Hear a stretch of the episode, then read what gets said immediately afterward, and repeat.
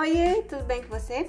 Para você que ainda não me conhece, eu vou fazer uma breve apresentação sobre mim.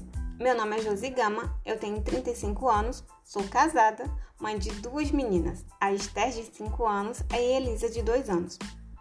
Eu sou técnica de telecomunicações por formação, mas atualmente eu exerço a maternidade em tempo integral e mostro essa realidade nas minhas redes sociais e no meu blog, o Agora Somos Pais. Se você quiser acessar, é w w w ponto agora somos pais ponto com ponto b r. Eu criei esse canal com o objetivo de compartilhar as dicas de organização que mudaram a minha realidade de uma mulher estressada e constantemente cansada para uma mulher que consegue exercer seu papel de mãe, de esposa, dona de casa e ainda empreender. Nesse primeiro podcast, eu quero contar para você um pouco da minha história com organização. Eu sou filha do casal mais desorganizado que eu conheço. Eles têm a capacidade de perder algo que eles mesmos guardaram. Vou te dar um exemplo. A minha mãe passou dois dias procurando um documento que ela tinha guardado dentro do armário. Ela me ligava todo dia perguntando onde que eu tinha guardado. Mas por incrível que pareça, eu nasci organizada.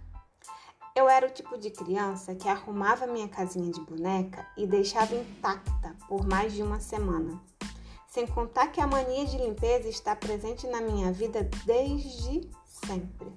Eu não suportava ficar com o chinelo sujo, nem o meu, nem o de ninguém. Eu lembro que deveria ter mais ou menos a idade da minha filha Mazela Esther, de cinco anos, quando eu pegava até os calçados dos meus pais para lavar, e se bobeasse eu pegava até os das visitas. Já na adolescência, eu era a responsável por guardar as contas da casa, conta de água, conta de luz, de telefone, de cartão de crédito. E se alguém precisava de algum comprovante, todo mundo sempre me perguntava onde que estava, porque eu era a única pessoa que sabia onde guardava.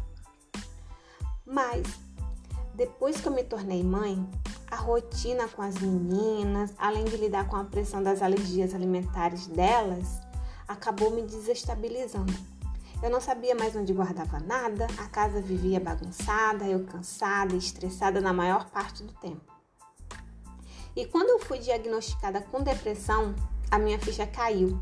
Eu percebi que estava naquela situação pela minha falta de organização. Eu entendi que eu era a única pessoa capaz de tornar as, tomar as rédeas da minha vida para mudar a minha situação. Então eu comecei a colocar em prática tudo aquilo que eu sabia sobre organização e estudar. Eu comecei a ler livros, assistir vídeos no YouTube, ouvir vários podcasts que me ajudaram não só a tornar a minha rotina mais organizada, como também está me ajudando a superar a depressão sem remédio. E foi a partir daí que decidi falar para o mundo o quão poderosa é ter uma vida organizada.